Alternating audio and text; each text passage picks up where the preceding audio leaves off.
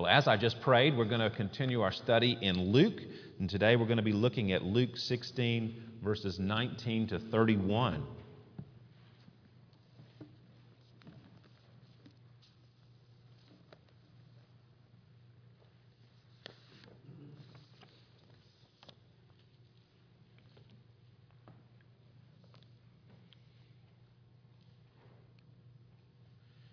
We're jumping into the middle of a conversation here that Jesus is having, uh, uh, some teaching that Jesus is giving. Uh, remember last week we talked about the, the, parable of the dishonest manager in the first part. Uh, Jesus is talking a lot about money and wealth, and, and the Pharisees, particularly, were uh, the subjects of what he was talking about, these religious people, but they were great lovers of money. And today we're going to see a man who loved wealth and did not have a love for God or trust in God and what happens to him, and one who did and what happens to him. So let us now read God's holy, inspired, and inerrant word, Luke 16, 19 to 31. There was a rich man who was clothed in purple and fine linen and who feasted sumptuously every day. And at his gate was laid a poor man named Lazarus, covered with sores who desired to be fed with what fell from the rich man's table. Moreover, even the dogs came and licked his sores. The poor man died and was carried by the angels to Abraham's side. The rich man also died and was buried, and in Hades, being in torment, he lifted up his eyes and saw Abraham far off and Lazarus at his side. And he called out, Father Abraham, have mercy on me and send Lazarus to dip the end of his finger in water and cool my tongue, for I am in anguish in this flame. But Abraham said, Child, remember that you in your lifetime received your good things, and Lazarus in like manner bad things. But now he is comforted here, and you are in anguish. And besides all this, between us and you a great chasm has been fixed in order that those who would pass from here to you may not be able, and none may cross from there to us. And he said, Then I beg you, Father, to send him to my father's house. For I have five brothers, so that he may warn them, lest they also come into this place of torment. But Abraham said, They have Moses and the prophets. Let them hear them. And he said, No, Father Abraham. But if someone goes to them from the dead, they will repent. He said to him, If they do not hear Moses and the prophets, neither will they be convinced if someone should rise from the dead. May God bless the reading and hearing of His holy word to us this morning. Well, according to a Pew Research Center study in 2014, 72% of people believe in heaven, and only 58% believe in hell. And this includes all religious and non religious people. And when you start talking about Christians, you think, oh, well, surely, since the Bible speaks of hell, it would be 100%. And, and believing in hell, and since the Bible talks about heaven, it would be 100%. No, Christians of all stripes, of course, it's higher. 85% believe in heaven, but only 70% believe in hell. And when you narrow it down to Protestants of all denominations, 86% believe in heaven and 75% believe in hell. And then amongst evangelicals, 88% believe in heaven and 82% believe in hell. Evangelicals are supposed to be people who believe God's word but yet, not everyone who claims to be an evangelical believes God's word. Well, no one likes to think about hell as a place of eternal damnation and torment. You want to break up a party, start talking about hell. It's a difficult doctrine. In fact, R.C. Sproul was asked not so long ago which doctrine he struggles with the most. R.C. Sproul is a great theologian, or was a great theologian. Now he's a perfect theologian in heaven. But he replied that hell was the doctrine with which he struggled the most. Well, as the statistics I just stated uh, show, Hell is a doctrine that many people refuse to believe. It's a difficult doctrine. Yet, Jesus spoke about hell more than anyone else in the Bible. And what we understand about hell from the Bible comes largely from Jesus' words. Scripture passage before us this morning is one of those examples. So, in this account, Jesus speaks of two men with two vastly different lots in life who end up after death in two very different places. Well, first, Jesus says there was a rich man who was clothed in purple and fine linen and who feasted sumptuously every day. It's the good life, as Frank Sinatra sang. He dressed like a king. Purple was the robes of royalty. Purple was a very expensive dye extracted from snails with a lengthy process. Very difficult. And garments that were dyed in this purple dye were worth their weight in gold. That's why they were usually only worn by kings. So this man dressed like a king, and he wore a linen undergarment. Now, this word for the linen undergarment is uh, referring to some Egyptian cotton. And we have Egyptian cotton sheets, and they're the ones that are most expensive because some, uh, I guess, Egyptian cotton's better than Mississippi Delta cotton. I find that hard to believe, being from Mississippi. But that's the truth. And so this man had a inner garment that was of linen, and of course, outward robes of purple. And he ate sumptuous, lavish, luxurious meals every day. And he lived in a gated home. Yet, when he died, he ended up in Hades. Now, that word Hades is a general word for the abode of the dead, the place of the dead. But often in the New Testament, it refers to hell. And that's true here. We have other clues that indicate that he is indeed in hell. 23 and 24, we read that he was in torment and in anguish in the flame. And so Jesus gives a very descriptive account here, mainly of hell. We also get something of heaven. We'll look at each of these in turn. So, this poor rich man, he's poor now, but this rich man is in hell. And first of all, it's a place of torment, the passage here tells us. The word for torment is borrowed from the world of coin inspection. You know, they had a lot of different coins in those days. And uh, to test the genuineness uh, and purity of a coin, there's a lot of counterfeiting going on. Um, there was a test, a, a, a coin testing stone. And they would put the coin through many tests to see if it was genuine or not. And so this word is that testing. And if you substitute a man for the metal or the coin, it becomes torture. The word becomes torture on the rack. The metal, which has survived the testing stone, is subjected to harsher treatment, right? We need to run more tests, more, more invasive tests. And the man who is getting this word torment, he is in the same position when severely tested by torture. So the word moves from testing or proving the genuineness of something to torment and punishment. And that's the word that's being used here. Hell is a place of punishment or torment. And that's what this rich man is experiencing. It is a place also, second of all, of anguish.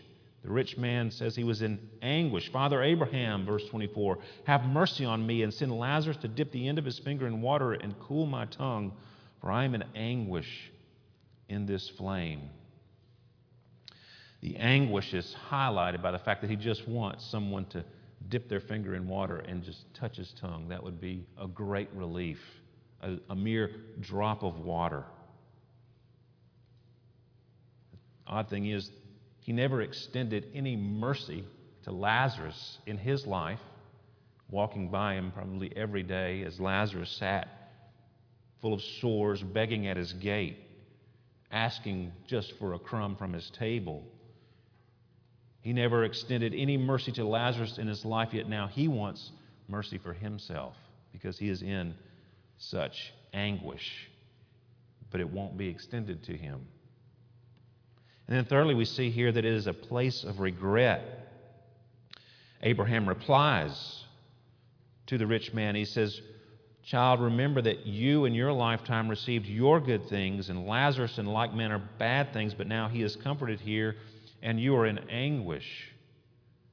He's, Abraham is merely calling him to remember his former life and all the good things that he enjoyed. And he's not saying that that's a, there's a reason for Lazarus to be in heaven. He's there, we'll talk about this in a moment, that he's there because he's suffered so much in his life. He's just stating a fact. Lazarus is being comforted, and you are not. You only have the past that you can look back on with regret. It's kind of like the, the prodigal son in a way. Know, he remembers, he, he enjoys all these good things he had in his life, in his temporary life. The prodigal son, of course, he got the inheritance and he blew it all and he was living high. But then a famine came and he ends up feeding pigs in the pig trough. And he's looking at the food that he's feeding the pigs and he's, he's longing to eat from the pig trough. But then he remembers his former life and he returns to the Father. He remembers in his Father's house, even the servants had good things. And so he wants to return to be a servant. And we all know the good news of how that worked out. The prodigal son returned to the Father before it was too late. However, this rich man, in essence, hears the two words you never want to hear from God too late. Too late. And the rich man will have eternity to explore his regret. And then finally, Jesus, in his description here, points out that hell is a place of doom. Abraham goes on in verse 26 Besides all this, between us is a great chasm that has been fixed. We can't come to you, you can't come to us. Hell is an inescapable place. Those who end up there are doomed. None can go there on a mission of mercy, and those who are there cannot escape. Well, this is all very sobering, isn't it? But it's good to be sobered. It's a warning to you and me about our lives and the lives of others around us. You know, just because some people don't believe in hell doesn't mean it doesn't exist. Jesus believed in hell. Saying it's not true doesn't make it less of a reality. So, hell is very sobering, and yes, a difficult doctrine that we don't like to think about. But let's take it as a warning. And then let's turn our attention to Lazarus and some better news. Well, Lazarus, it tells us here, was a poor man. He was at the gate of this rich man. He's covered with sores. He just desired to be fed with what fell from the rich man's table. It just says he desired to be, it never says that he was. He was just hoping for a scrap from the rich man's table. And moreover, even dogs came. The wild dogs on the street came and tormented him. He was helpless laying there. But Lazarus died. And notice it doesn't mention that he was buried. The rich man died and was buried. Lazarus, it doesn't say that he was buried. They probably just picked him up off the street where he had died and threw his body on the garbage heap to be burned. Yet, when he died, he was carried by the angels to Abraham's side. And the word translated here is bosom.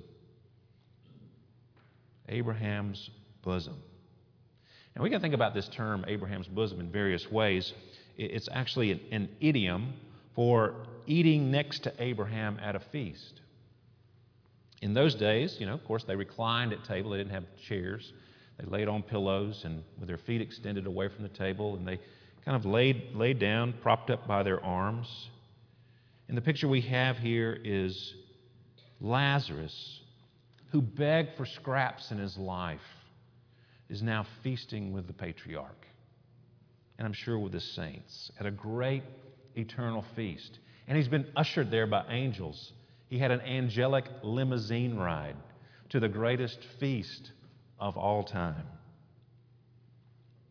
And Abraham holds him close to his chest in a loving embrace. We have that same, the same language as in John 13. It tells us there that the disciple whom Jesus loved was reclining on Jesus' bosom at the Last Supper. It's the same expression. Lazarus was transported to the bosom of Abraham by an angelic limousine ride, welcomed into the feast, and embraced by the patriarch.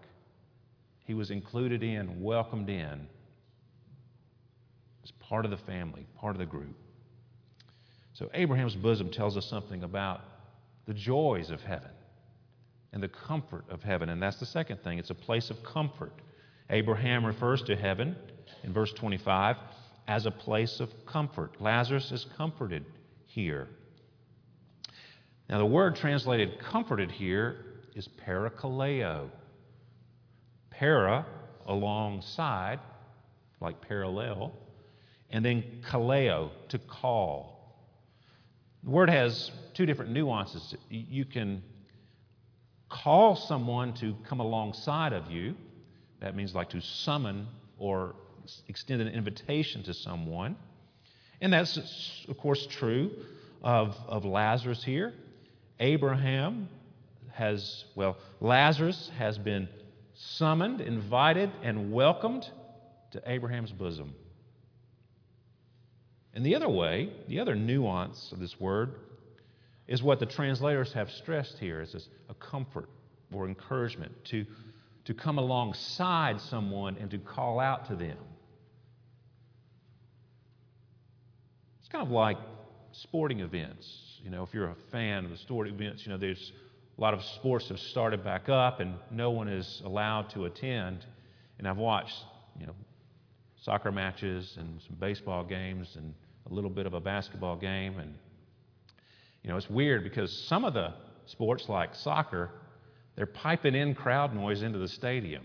So you're watching this thing and you would think there you know, tens of thousands of people there cheering on, and the sound kind of goes up and down.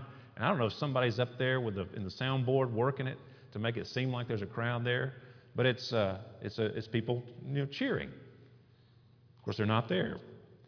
And then I think I watched a highlight of a basketball game that's just started up, and you can hear the squeaking of the sneakers and, and the, the words between the players, but there's no crowd noise at all. It's quite strange.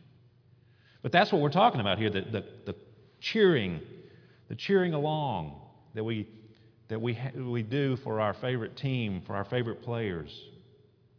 That's what parakaleo means in this sense.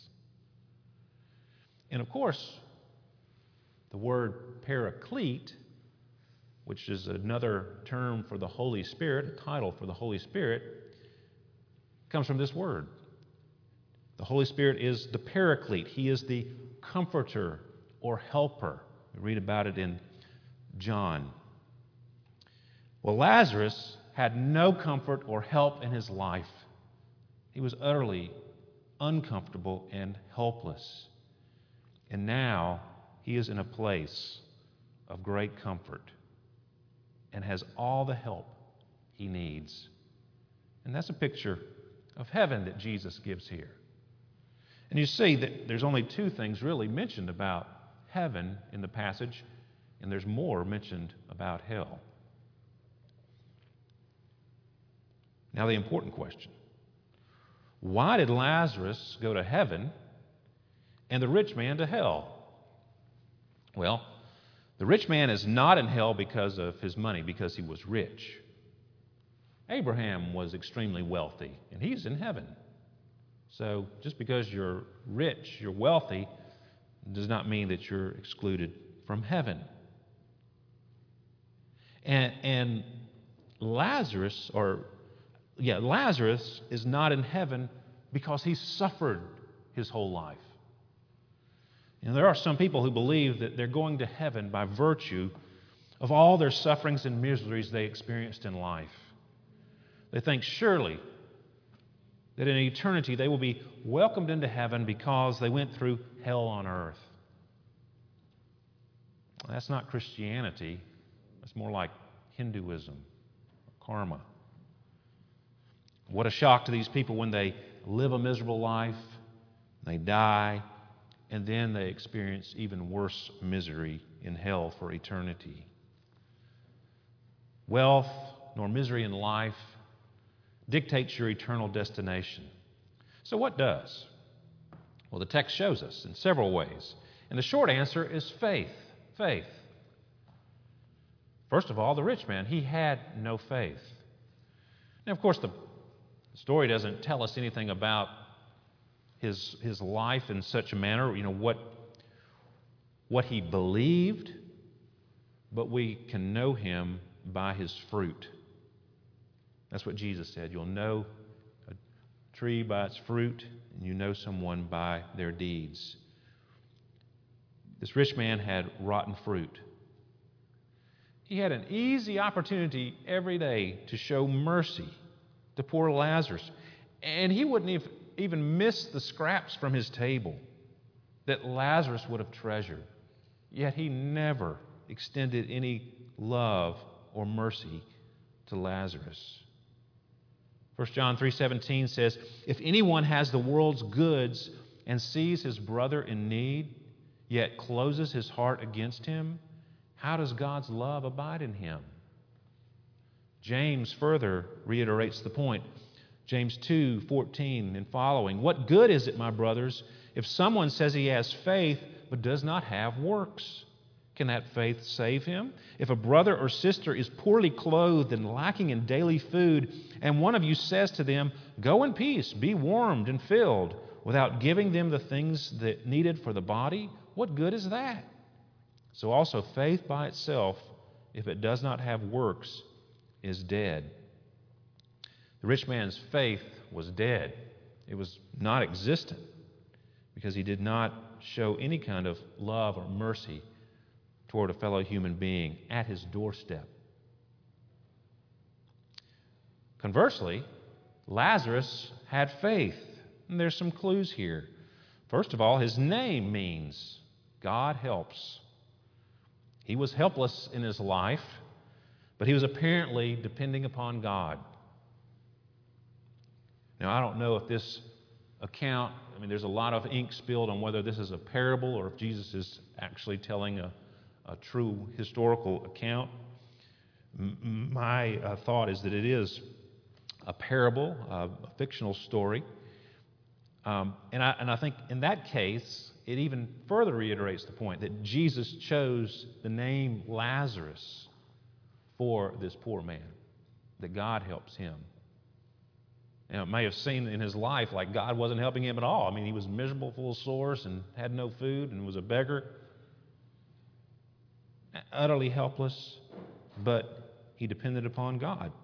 And Jesus chose the name on purpose. And notice he also is welcomed into Abraham's bosom.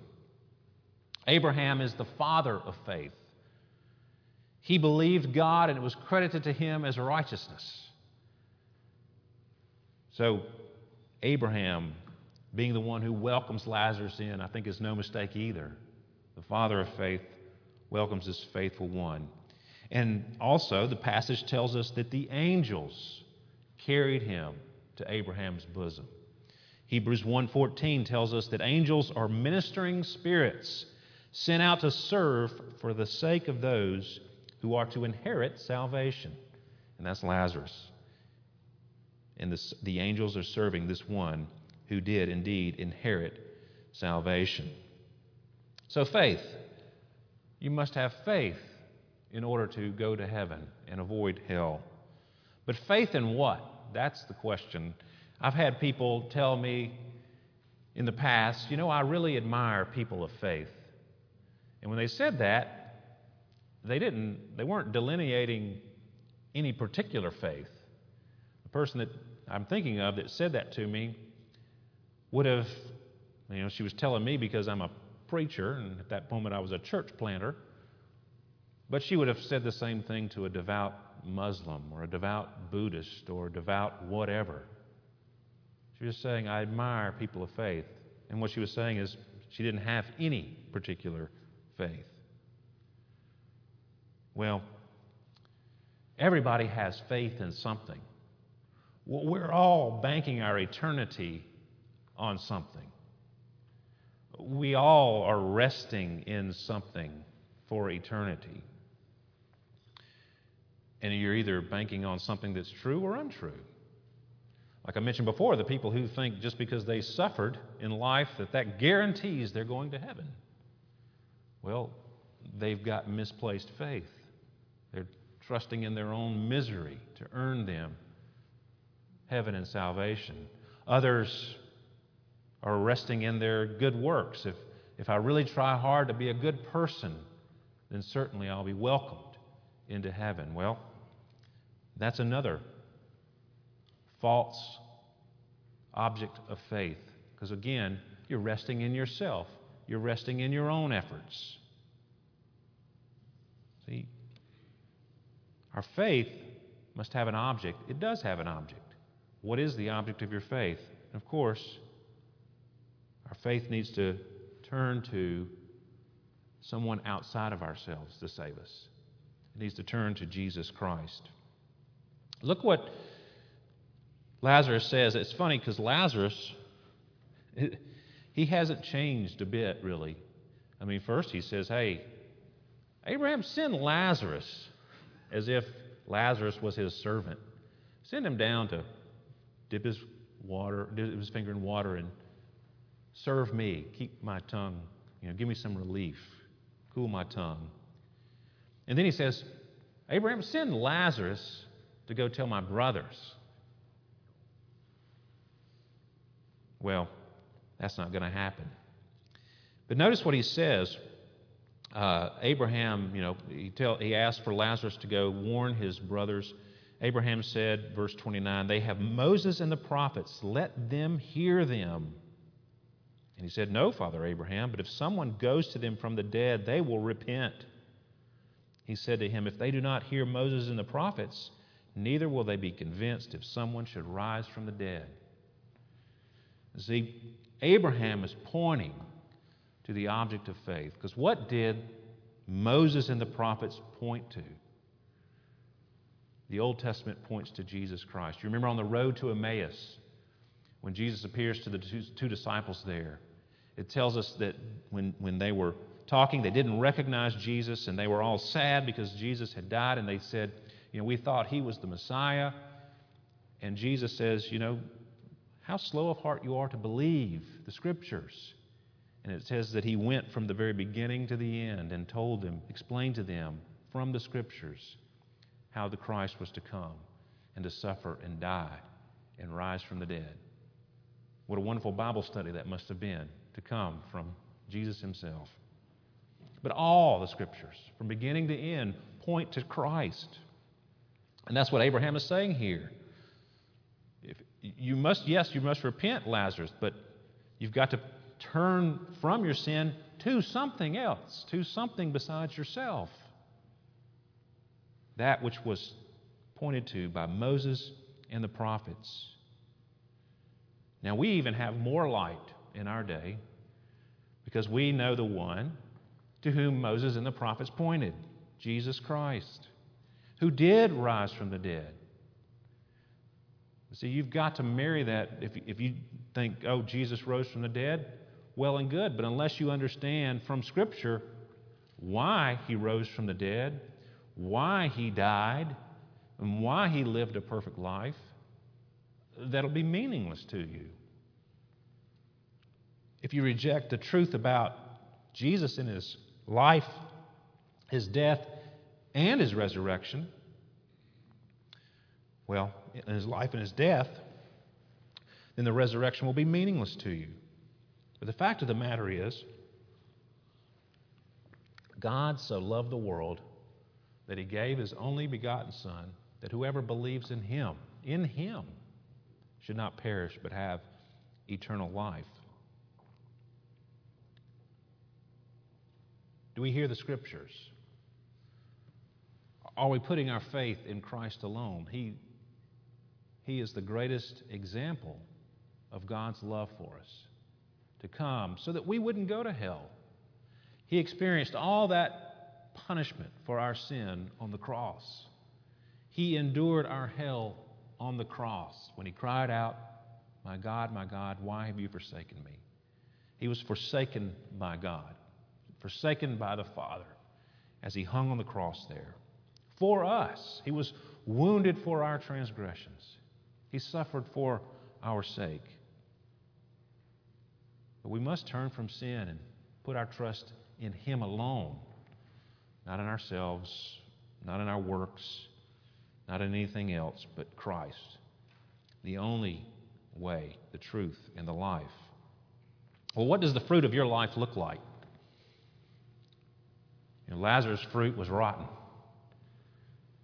Do you exhibit the fruits of repentance and faith in your life?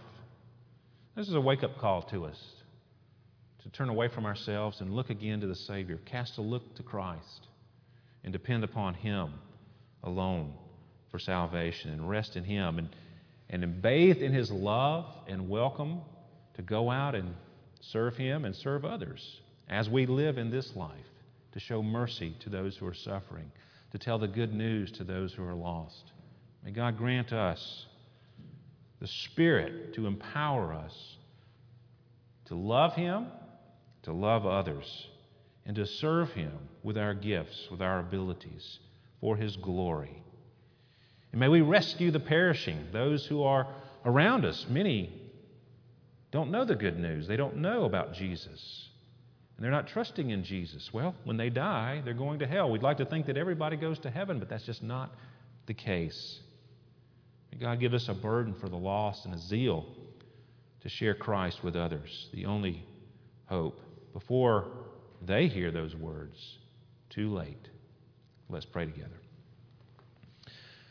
Lord, we thank you for your word, and we pray that once again you would help us to take it to heart. Lord, these are difficult words and some comforting words. Uh, Lord, we, we know that it's hard for us to be reminded that there's a place called hell. It's hard for us to get our head wrapped around that terrible, difficult truth. But Lord, we pray that we would take it to heart in reference to ourselves, that we would repent and put our trust fully in you and know that we can't save ourselves. And Lord, we pray that we would bear fruit of the, the fruit of repentance and faith. And Lord, we also pray that you would help us to use our gifts and our abilities and our resources, not frivolously on ourselves, but for your kingdom and for the sake of others Lord, give us a heart of mercy and compassion. Help us to not be like Lazarus. And we pray this in Jesus' name. Amen.